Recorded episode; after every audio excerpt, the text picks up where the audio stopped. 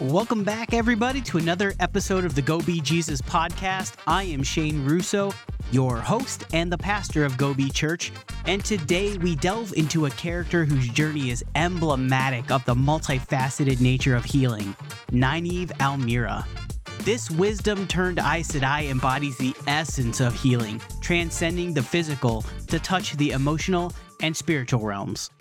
Nynaeve's journey begins in the Two Rivers, where her role as the wisdom involves not just tending to the physical ailments of her people, but also navigating the emotional currents of her community. Her fierce protective streak and deep seated compassion set the foundation for her evolution throughout the Wheel of Time. As a healer, Nynaeve's talents are unparalleled, but her growth is not without struggle. Her initial inability to channel the one power unless angry is a metaphor for the emotional barriers that often hinder our healing processes. This limitation is a poignant reflection of how internal state can impact our ability to heal or be healed. Throughout this series, Nynaeve's understanding of healing expands beyond the weaves of the power.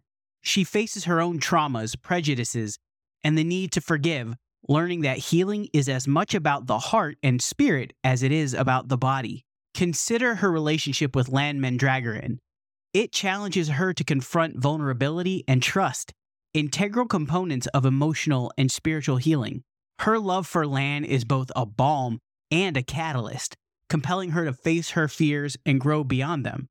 But Nynaeve's most significant breakthrough in healing comes not from her powerful abilities, but from a place of humility and acceptance. When she finally surrenders to the source without anger, she embodies the serenity and strength that true healing requires. In the tradition of Jesus' healings in the Gospels, where the physical healings often went hand in hand with spiritual renewal, Nynaeve's story resonates deeply. Jesus' healings were not just about curing ailments, but also about restoring individuals to wholeness, integrating them back into the community, and offering them a new start. Healing, as Nynaeve teaches us, is not linear. It's a complex journey that involves patience, understanding, and often a journey inward. It requires confronting our own shadows and extending grace to ourselves and to others. Nynaeve's eventual mastery of healing, especially in curing the madness caused by the taint on saidin, is not just a pivotal plot point, but also a symbolic act of restoration. She heals the wounds of the past, the unseen scars carried by those she aids. As we reflect on Nynaeve's story, let us also reflect on our own need for healing. Where are we in need of healing, not just physically, but emotionally and spiritually? How can we, like Nynaeve, become agents of healing in our own communities?